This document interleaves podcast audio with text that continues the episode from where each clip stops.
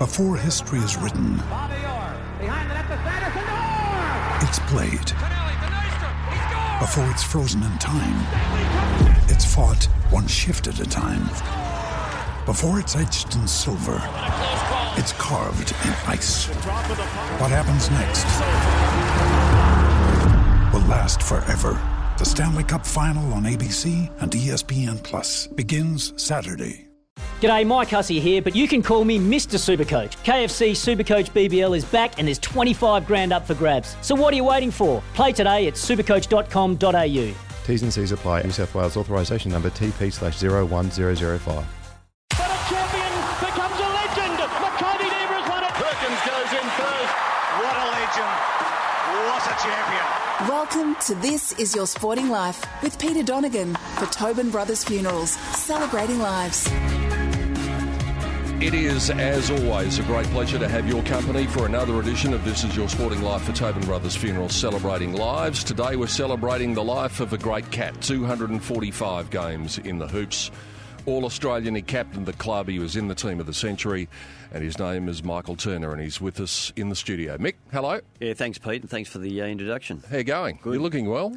Well, not too bad for 63. We're hanging in there, so trying to stay as fit as we possibly can. All that surfing and everything's doing you good? Yeah, well, I live on the coast uh, in Lorne, so it's a good lifestyle down there, and um, uh, yeah, I do still do a lot of surfing. I only had to surf, uh, you know, last Friday in, in fairly good and uh, big conditions. So, like a bit like Jared Healy, I like to sort of surf the bigger waves. It, it gets all the other people out of the road, and you can you've got a bit more room to move. So, no, it's, it's good. But you know, as you get older, you just can't uh, take the risks you used to. So, you've got to be a bit careful. Was it always going to be the seaside for you, Mick, because you were born by the sea? Yeah, I think so. Dad, um, you know, obviously played in the 51, 52 premierships for Geelong and um, was very success, successful. And people often say, well, why did he go down to Warrnambool when he was at his peak at 25, 26? Because I think he was vice captain of Geelong and probably would have been captain of Geelong if he stayed there and certainly was offered the Geelong coaching job because I can remember Bob Davis coming down to our house in Warrnambool um, in the era after Bob um, and when Peter Pianto took over. So the, the job was offered to Dad,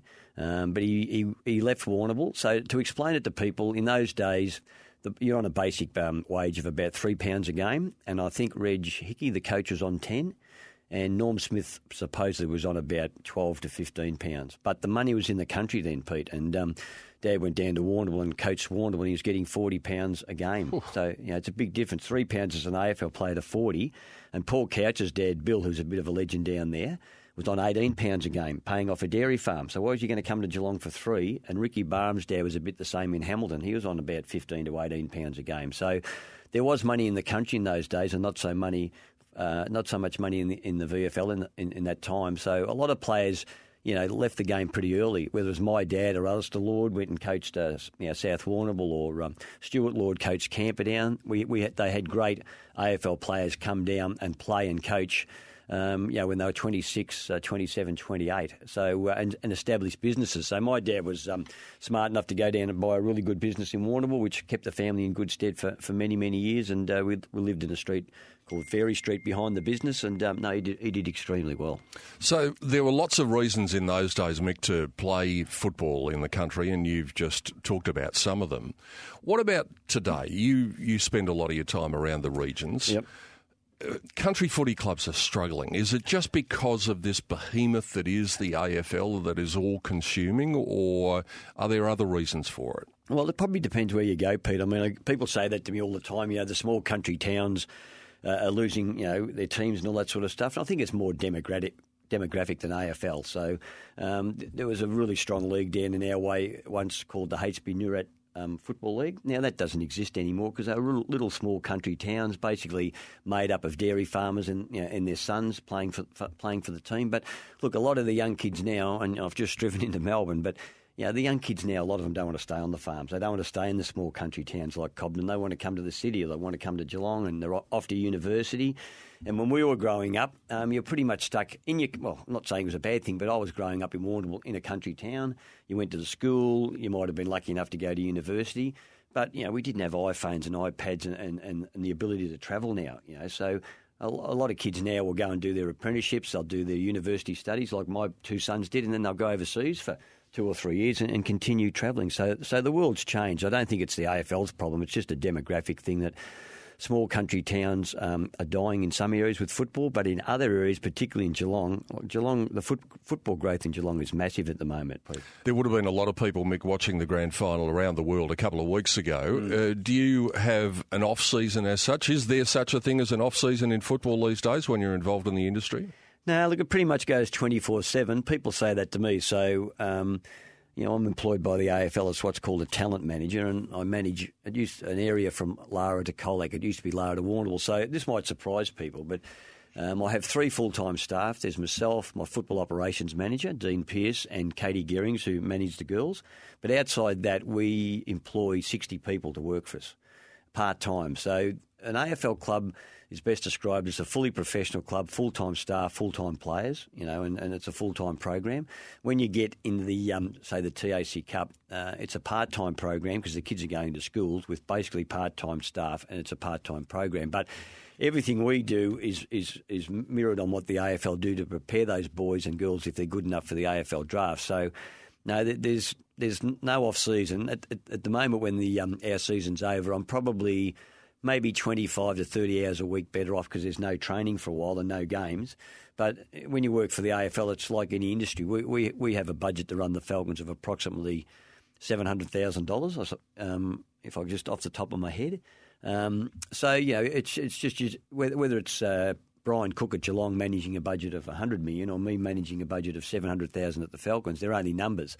So he's employing full-time staff, I'm employing part-time staff. So you just roll into the next season.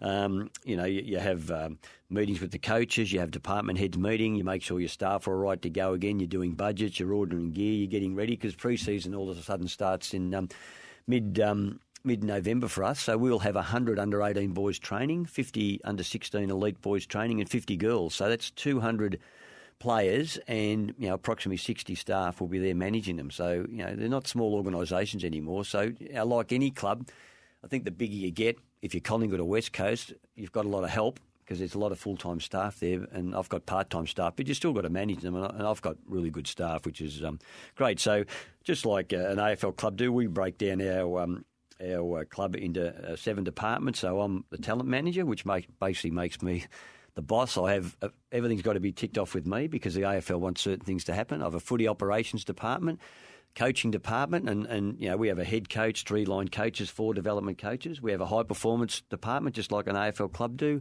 Medical department. Um, the women's and girls department, recruiting department, and an under 16s department as well. So you know, it's just yeah, it completely mirrors the AFL. So like any industry, whether it be Croc Media, the AFL, or the Geelong Falcons, um, you've got to have your organisational structure and, and, really good staff in place, and um, and hopefully you'll get some success.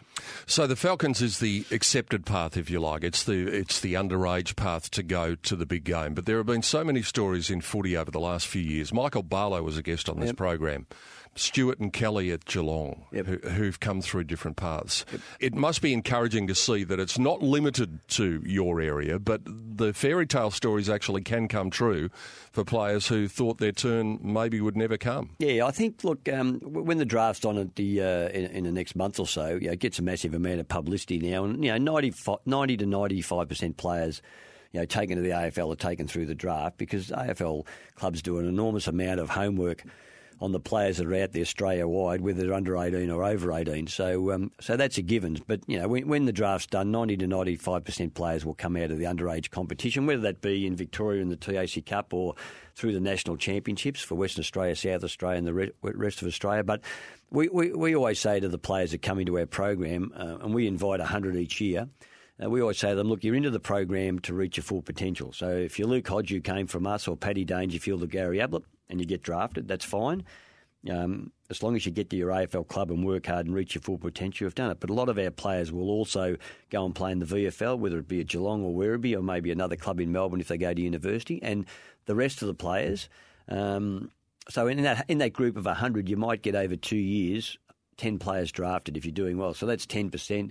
Maybe 20% will go into the VFL, but the rest of them, the other 70%, will go back to local football. So Geelong had um, the grand final in the Geelong Footy League a couple of, you know, obviously a few weeks ago, and St Joseph's beat St Mary's, two big clubs in Geelong, and I counted up how much, uh, how many players had come through um, the AFL Academy system, and um, out of the out of the two teams, I think I counted there was about twenty eight players that had uh, actually come through the system. So so. Um, I think what's lost on people sometimes is they think they always just look at the elite and the elite players that are drafted to the AFL, but it's a big circle, Pete. And um, you know what ends up happening is that uh, yeah, the players go to the AFL, and then they might end up in a media career. They may go coaching. It's hard to say. Uh, a lot of them um, will go to the, maybe come down to the VFL and be a coach there, or, or come back and coach local footy. So it, it's a it's a good system because it, it, brings young kids out of the system, educates them through those different um, mediums, and then they go back into local football or VFL football, you know, and, and help create a, a better system down there. So so it's, yeah, it has been pretty successful, really. There are so many different ways you can get to the big time, and we want to explore the way you got to the big time when we come back on the other side of the break. The great cat Michael Turner is my guest on This Is Your Sporting Life for Tobin Brothers Funeral, celebrating live. Stay with us. More from Mick after the break. Welcome back to This Is Your Sporting Life with Peter Donegan for Tobin Brothers Funerals, celebrating lives.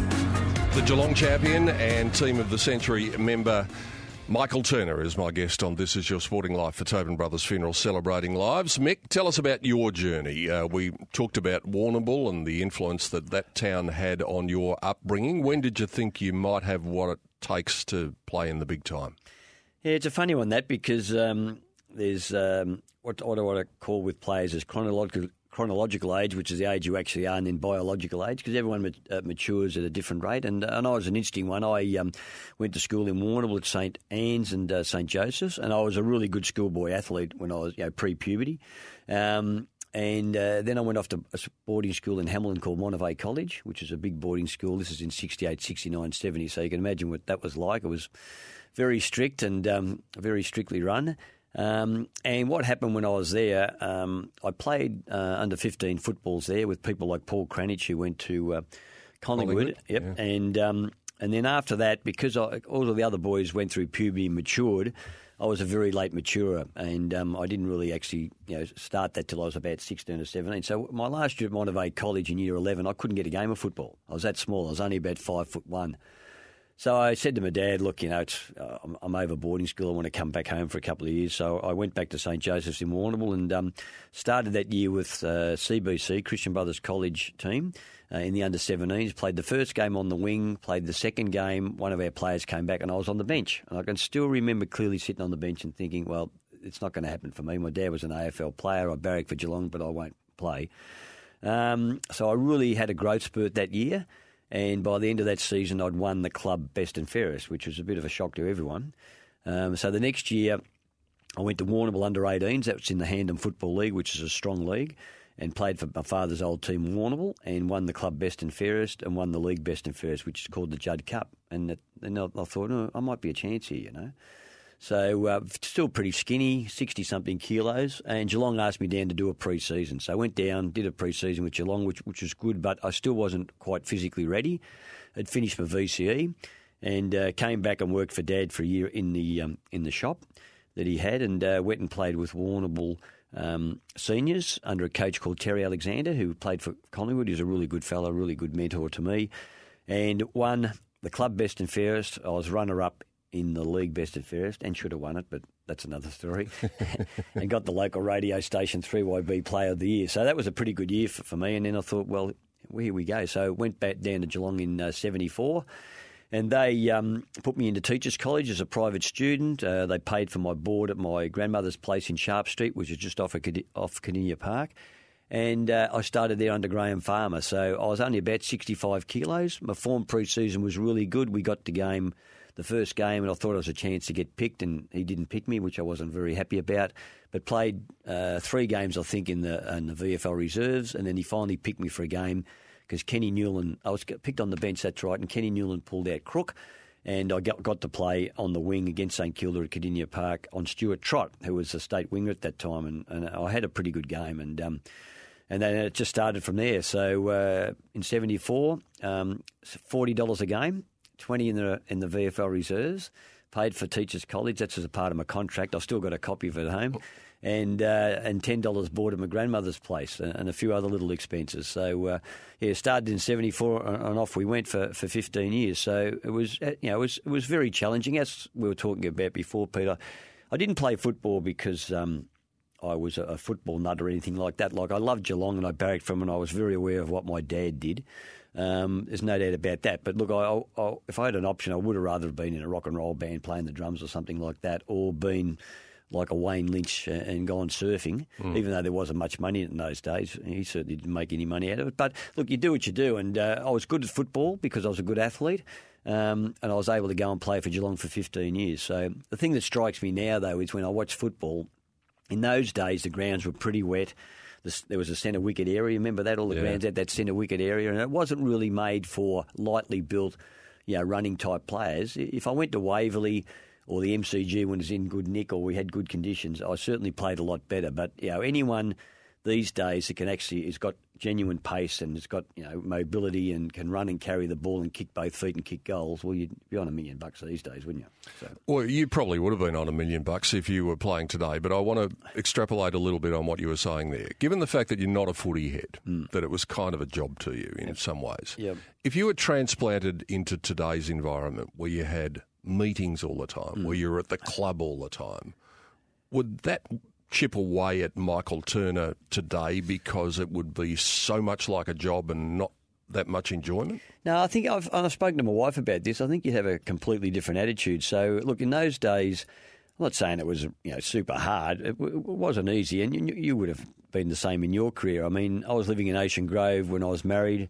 in '83 with with two you know two young boys, and I was teaching and. Um, in Werribee at a school in Werribee. Um, so I was a teacher for 15 years. So I was leaving Ocean Grove, driving to Werribee in my own car so that I could get back to training in time. So, you know, you do that loop every day, up in the morning early, see, see the uh, kids off and uh, drive to Werribee and teach all day, phys ed or in the classroom, and then drive down to training, train.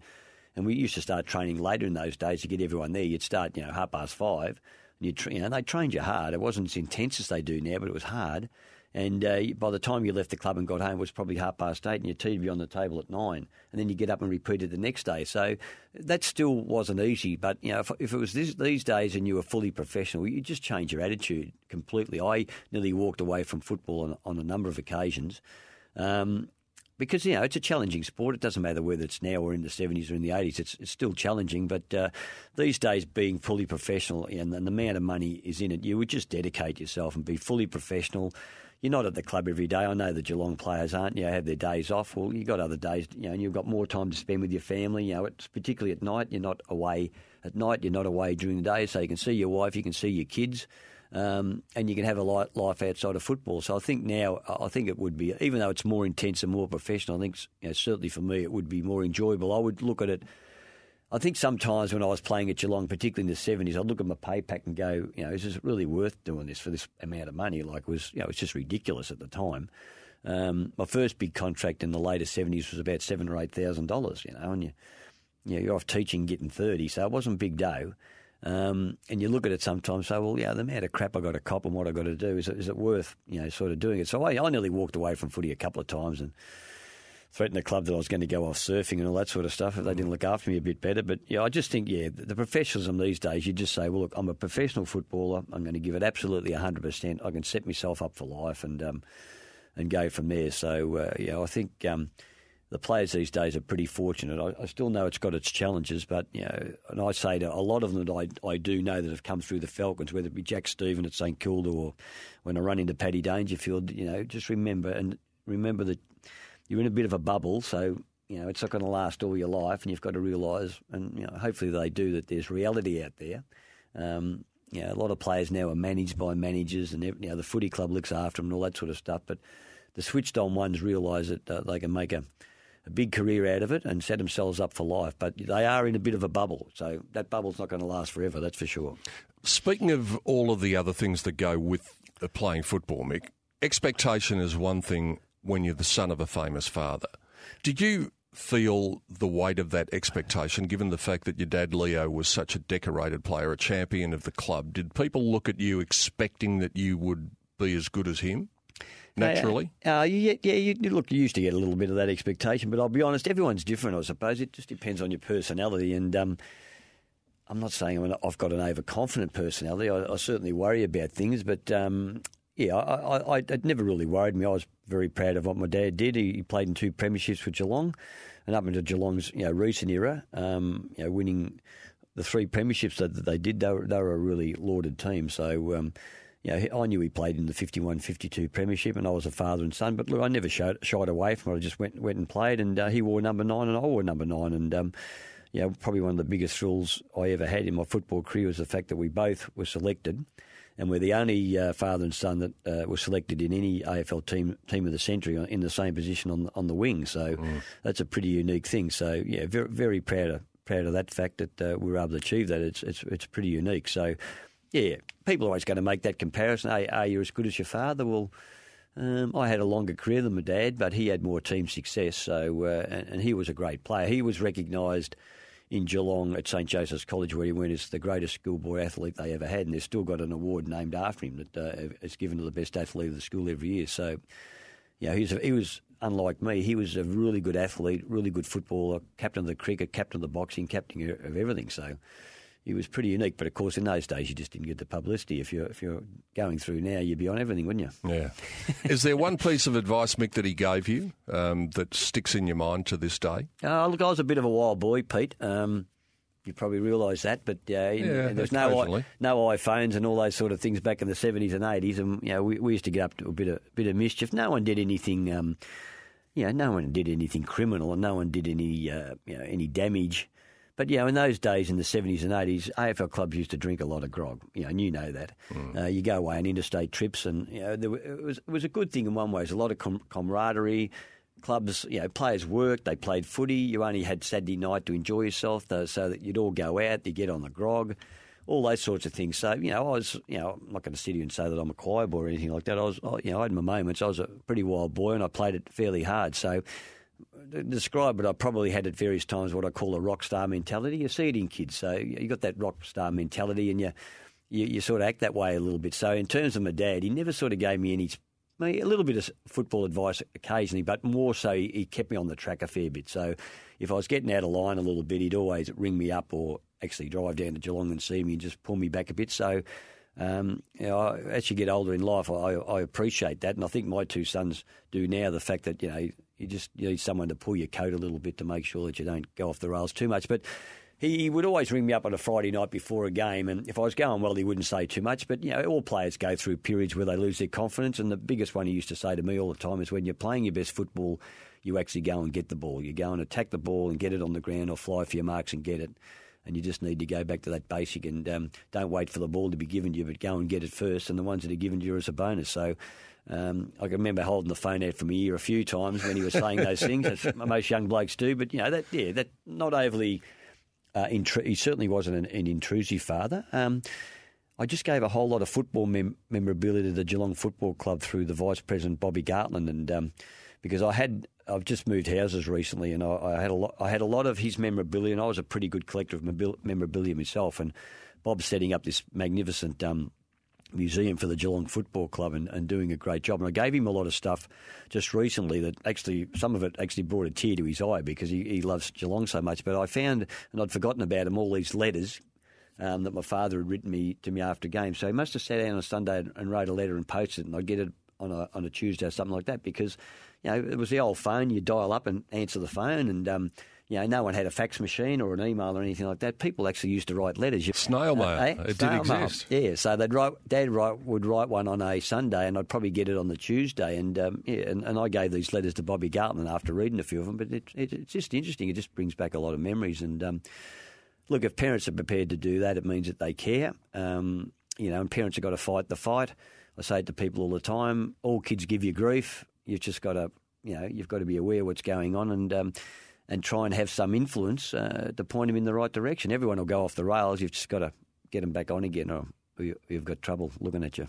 Can I just go on a little bit from the culture that you were talking about and the fact that you know, there was a bit of after hours entertaining that was done and uh, imbibing just a little bit? You mentioned Polly was your first coach. What did the coaches in that era do? Were, were they along for the ride? Did they try and stop all this partying or did they realise that it was going to happen anyway and just accept it? When I first came to Geelong, it did have a massive culture of drinking. But I think most you know, football clubs did, but it, it was. It was a. It was a it's, I enjoy, well, not that I went to any other club because I used to go and visit um, uh, certainly Collingwood a bit because of Ricky Barham, and you had Stan Magro and Wortho and Brian Taylor at, later on, and different people. And Brian was at Richmond too. And uh, AFL clubs did have that culture of mateship, you know, and, and, and drinking. In my 15 years there, most of those years, um, well, either committee or administrative wise, was was a pretty dysfunctional club. Um, and then when Malcolm Blight came along, Ken Gannon, and particularly Brian Cook, um, Frank Costa, you know, that era, it's become a super club, a very professional club. We'll talk more about that on the other side of the break because there are a couple of times I think where you were looking for various positions at Geelong and maybe the relationship between you and the footy club was perhaps a little tempestuous. We'll discover whether that's the case or not. And judging by the look on Mick's face, I think it might be. On the other side of the break, Michael Turner is with us on This Is Your Sporting Life for Tobin Brothers Funerals, celebrating lives. Welcome back to This Is Your Sporting Life with Peter Donegan for Tobin Brothers Funerals, celebrating lives. And what a pleasure it is to have Michael Turner as my guest on This Is Your Sporting Life for Tobin Brothers Funeral Celebrating Lives. I, I spoke, Mick, about the fact that maybe at times, uh, obviously you love the club, but at times was your relationship with the club just a little tempestuous? Um, yeah, look, I'd have to say, uh, well, we never had a blue or anything like that. But I think what happens, Peter, is like most players, you you, fi- you finish your AFL career, and um, your dad's played for the club, you've played for the club, you barracked for the club as a kid, and probably your dream is to, and your ambition. Um, Certainly, both is to you know, work for the club in some capacity. So, um, look, when- I look back, um, and I'm honest with myself, it was um, Look, I was disappointed with a few decisions they made, but at the same time, I probably I probably caused some of that myself. Um, you know, when I retired, uh, the year before I retired, I had a couple of people come, and I won't mention names, come to me from the committee and basically said, "Look, you know, we're, we've got you in line to be the next coach of the Geelong Footy Club and that sort of stuff." And I said, "Oh, yeah, that's good." So, um, being the honest person I was, when uh, some people from the committee again came to me at the end of that '88 season and said, "Look, what do you think we should do?" In terms of the coaching with John Devine and that, and I said, "Well, look, you know, you, you work it out for yourself. But we've got a very good team. We've got the superstar player in Gary Ablett. Um, we haven't made the finals. You know, he's been coaching for those three or four years, and um, my my personal thing is you uh, we need to move on and change coaches, thinking that I might have the job.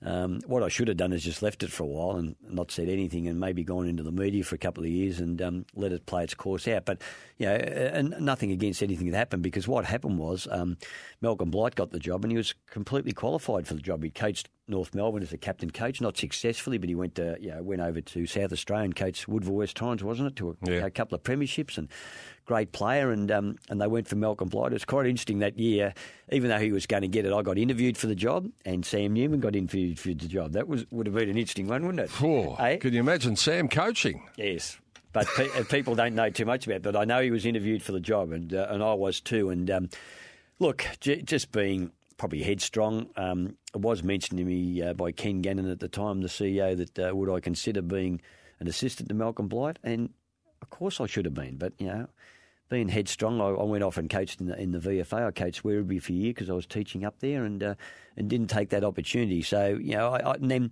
So that was disappointing. I also went on. I worked for K Rock in, in Geelong in the media, and I worked for the Geelong Addy. And you know, it's like working in the media. You've got to be a bit controversial. You've got to be honest, and you've got to have something to say. And I think so- during that era, some of the things I said about Geelong, they didn't like, and that's fair enough. Uh, when Malcolm Blight um, finished his tenure at Geelong, and he was very unlucky not to win um, win a premiership. It was uh, a bit opposite to area. We needed a good forward to win uh, a premiership, and Geelong needed just that extra backman to win a premiership in those days because they had Brownless and Stoneham and Ablett and a great midfield. And but Timmy Darcy and those sort of players who were playing full back probably should have been playing on a back flank. So he was probably short a, a really good backman in, in winning a premiership. But um, you know, Gary Ayres quite rightly uh, was appointed assistant coach at Geelong and coached their um, their VFL side. And when the job came up the second time, I did go really hard and was interviewed for the job the second time, along with Terry Wallace, along with Mark Yates and myself, and I was pretty well prepared. Um, and you know, Gary Ayres was always going to get the job because he was already in that position. He was the heir apparent. So, so I missed that time. Um, there was a new position organised around that with um, the football operations manager's job. That was a new one in the AFL. It only started about that time, and I was interviewed for that and actually sat down at Rex Gorell's uh, boardroom uh, in Geelong and had a, a, really good meeting with Gary Ayres for about an hour. But he knew I went for the coaching job, um, and I didn't get it. Uh, and he went with a bloke called Paul Armstrong, who's had a lot of jobs at yeah. Western Bulldogs, Richmond, and Geelong. And um, he got the football operations manager's job at Geelong, which, which is that's fine. Um, so I at that time was trying to get a job in football. I'd been teaching for 15 years, and because Paul was running working for AFL Victoria and running the Geelong Falcons, he moved to Geelong, and I was lucky enough to get into his position. So, um, and that was nearly 25 years ago, Pete. So very lucky that opportunity arose. Um, Do you think back at all, Mick, and think I wonder what would have happened had I got it. Well, I look at what happens to coaches now, and um, you, know, you, look at someone like a Nathan Buckley and an Adam Simpson, and how well they really present themselves. They do present themselves really well, but I think it just depends on your personality. Um, you know, it, it, does. People take a very, very heavy toll coaching. You know, I, mean, I don't want to go through and mention names, but you know, not a lot of people come out the other end. Mm. Um, balanced. I, I, that's the word I'd use. It's it's a very very hard occupation, and um, yeah, it, it's hard to say. I think um, the coaching. Oh, look, I personally think I would have been a very very good coach, but I think it would have taken a toll on me. There's no doubt about it. The football operation's a bit different, you know, because that's basically what I do now, and um, you know, for 24 years working for the AFL and um, and running the programs I, I, I, have, you know, we've obviously been very successful with the players we've produced and what we've been able to do. So, um, so that side is good. But look, you take the opportunities to come and. Um, what what happened was that Ken Gannon gave me the job as uh, talent manager of Geelong Falcons, and it's an evolve from there. And uh, you know, I've, I've for a long time done that. Next year is going to be my 25th year, so it's given me longevity in the game, I suppose, Pete. So I'm not, um, I'm certainly not complaining about it, but I was disappointed um, uh, particularly at the last time with Geelong when they were doing the Mark Thompson, um, you know, review those years back um, before they, um, you know, went on, went on their premiership. 2006 yeah, was so, when it happened. So I, look, I, will be honest with you. I went and spoke. There was a lot of rumours about me maybe having a chance to get that job, and um, I went and saw one of the um, people on the board, and uh, not long after that, another board member rang me and indicated that I was I was going to get the job, and um, politically it didn't happen for whatever reason. Uh, uh, it uh, it didn't. So yeah, I was obviously really disappointed about that because they hit a great era after that. And and Neil Balme got the job, and that's fine. Neil Balme's a very experienced football person. Everywhere Neil Balme goes, they win premierships. So mm. so good appointment. But yeah, on on, on my own. Um, on my own head at that time, because I was virtually led to the, and I was even asked to do organisational charts and everything at the time by this person who I won't mention. So I was pretty disappointed. So my attitude then was, look, I've got to move on with my life. I can't be, you know, spend the rest of my life hoping I'm going to get a job at Geelong Football Club because I've I've been to two coaching interviews and football operations manager's job, you know, a couple of times. Um, so you've got to move on. So I just said, look, you know, it is what it is. Geelong do what they do. I've got to move on, just concentrate on my own life and um, my family and my, my, own career. So I so, sort of put it to the side a bit, but it's it's water under the bridge for me. It is what it is. Oh, they still remember the flying number nine with that flowing mane and. and the great speed dashing down the wing at Kardinia Park, I'm sure. Well, my granddaughter over the weekend, I've just had the grandkids for about three or four days, and she keeps telling me, Frankie's her name, um, little granddaughter, and I've got a grandson, Ziggy, and uh, she keeps telling me, I'm, you're bald, Poppy. And I say, I'm not bald. I've got heaps of hair, you know. Just flick it, keep flicking it out of my eyes. But, um, yeah, back in the 70s and 80s and 90s, we had plenty of hair. Pete. Yeah, mullets were the go in those days, weren't they? they Everybody had one. All right, well, uh, we're nearly out of time, but uh, we'll take our final break and then I'll be back to ask Mick about one of the most storied incidents in football that happened in his time when he was at Geelong, and it had something to do with a bus. That's on the other side of the rake with Michael Turner on This Is Your Sporting Life for Tobin Brothers Funerals celebrating lives. Welcome back to This Is Your Sporting Life with Peter Donegan for Tobin Brothers Funerals, celebrating lives. Just about out of time, which is a great shame because we could have explored a few more stories with the great Michael Turner. Mick, um, you talked about preliminary finals. Uh, Geelong was a, probably a nearly club when you got there compared to the era that they had from 2007 onwards. What was the biggest win that you were associated with? When you close your eyes, what was the win that comes back to your memory? Yeah, look, in that era, we didn't have a lot of success, Geelong. I'm, you know, and that's why state of origin football was so important to me and blokes like Robbie Flower and Gerard Healy. Yeah. Um, uh, prior, prior state of origin, you know, I remember one team we went away in in 1979 and played the South Australian League, and, and was before state of origin. We had uh, Mike Fitzpatrick and Malcolm Blight and Graham Melrose, and the centre line was Flower, Raines, Turner. I had Bruce Doull standing next to me, you know, helping me in the game. So that was a, they were they were a big thrill, and you're trying to explain that to people now, and they obviously don't quite see how state origin was that big. But state origin football was good. But Geelong didn't play in a lot of finals, but we did have a really good year in 1980 when Billy Goggin coached us the first year, and we had a fantastic team. But we didn't have a great forward line, um, and I'm not knocking anyone. But if we had had one Gary Ablett or one Barry Stone or one Billy Brown, so I think we might have won a premiership. So in 1980, yeah, we did really well under Billy's first year, and we were um, trying to be, uh, we're pretty close to the top of that, and we played a game against Richmond about a month before the finals, and of course they went on and won the premiership in 1980. And it was in front of 90,000 at the MCG. Um, we, we, had a good game, Geelong, and we got up and won. And, and that's probably a great memory for me because it's hard to explain to people in football. When you're happiest in football when your team wins and you play really well. Um, and and that's just human nature. So Geelong won. We beat Richmond in front of ninety thousand, which was a big thrill, and I was got the votes that, that day. So that was that was a, a, great game for us. So we went top of the ladder after that, and then we went towards the finals, and um, we played Richmond. If we had been on the MCG, I think it might have been different. We played Richmond at the uh, at Waverley. And uh, and they got us there, and they put. I'd been playing a lot of games on Brian Wood, and they took Wood and put him somewhere else, and I had Woosha Welsh playing on me, mm. Peter Welsh, um, and he and he limited me a fair bit. And then uh, the following following week we had the preliminary final against Collingwood, and uh, again it was it was a great game. I, I looked at the last quarter on um, on the stream the other day, and uh, and we were only we were a few few goals down. Had another really good game, and uh, we got beaten by about I think it was was less probably less than a goal, it was about four yeah, points. Yeah. So that was that was that was disappointing. We were very close, and then Collingwood went on and uh, played Richmond in the grand final and got smashed. That's when Kevin Bartlett kicked eight got absolutely smashed. So um, yeah, you're sort of sitting there in, in the grandstand thinking, well, okay, we got beat. You know, we, there's plenty of time to plan another one. Well, there wasn't. So Geelong. Look, Geelong did the right thing. There's no doubt about that. We needed a centre half forward, and we probably needed another on ball, and they got Brian Peake over from Western Australia.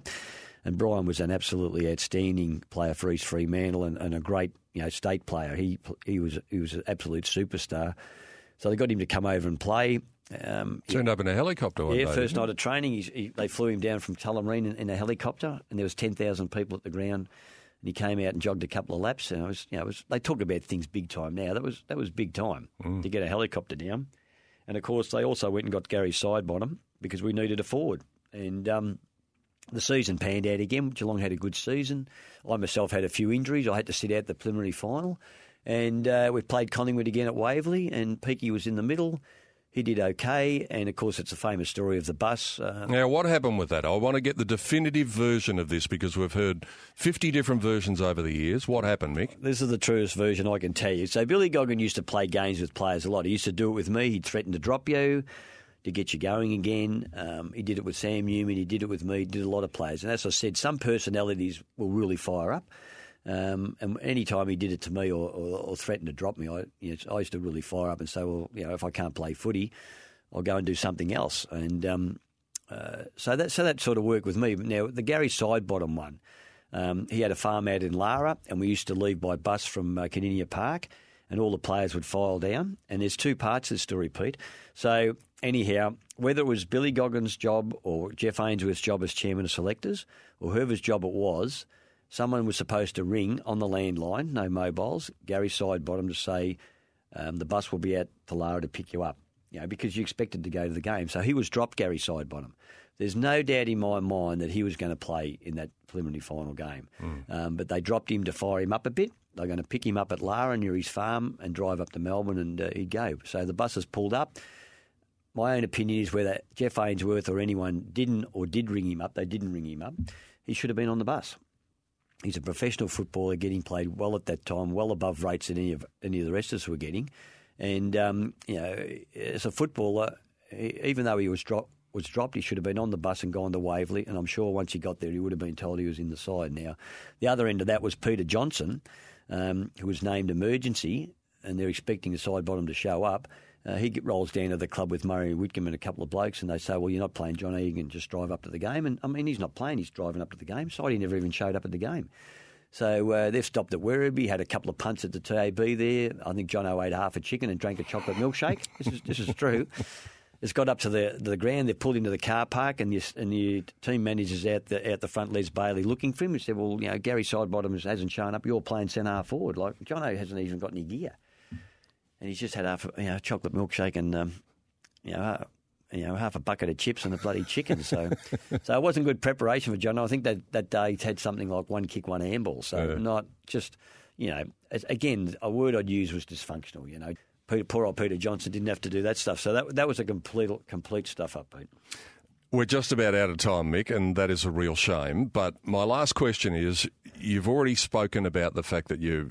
You're not in love with footy. You haven't been in love with footy over the journey, but you've been there for a long time. Have you got an exit date in mind, or is it just going to keep on going for you?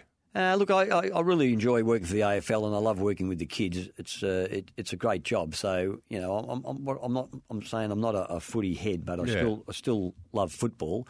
Um, so uh, yeah, look, I've been doing um, this with the AFL, running the uh, Geelong Falcons Academy for 24 years, which has been great because there's been been a lot of change, a lot of growth, and a lot of challenges. So next year's my 25th.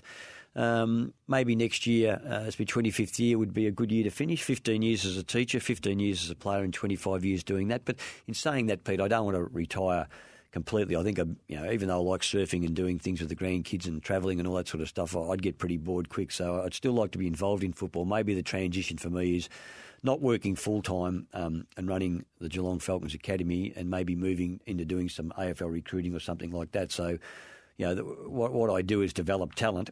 So, you know, and you're looking at that same talent. So I, I think I've got a pretty good eye for you know for looking at talent. I mean, you look for the from the players that uh, we've developed over the years, so uh, yeah, so I'd, I'd say my transition would be to hopefully work for an AFL club at some stage, um, you know, in a, in the recruiting department. Not not full time, maybe. Um, you know, the, the season for clubs now, and they've got a soft cap you've got to fit into, of course, but it may be from March through till um, October, November at the end of the draft, you know, and have two or three months off over the summer. So that's that's maybe something I'm pretty interested in, I think. It's been a brilliant journey in football, Mick. Um, so many things you've achieved, and uh, you touched on one of them the fact that uh, M Turner's on one wing and L Turner's on the other wing in the Geelong team of the century, which is one of your proudest boasts. Anyone who saw you play won't forget that brilliance that you had for nearly 250 games. It's been a delight to relive some of your career and some of the stories that have gone on behind your career. We wish you well at Lorne and just keep away from those big fish when you go out there. I'll try to, Pete. Thanks very much. Good on you, mate. Michael Turner joining us on This Is Your Sporting Life for Tobin Brothers Funeral Celebrating Lives. Hope you enjoyed that and hope you can join us next week when we catch up with another great Australian sports person right here at the same time. Hope you can join us then. Sometimes needing new tyres can catch us by surprise. That's why Tyre Power gives you the power of zip pay and zip money. You can get what you need now, get back on the road safely, and pay for it later. Terms and conditions apply. So visit tyrepower.com.au or call 13 21 91.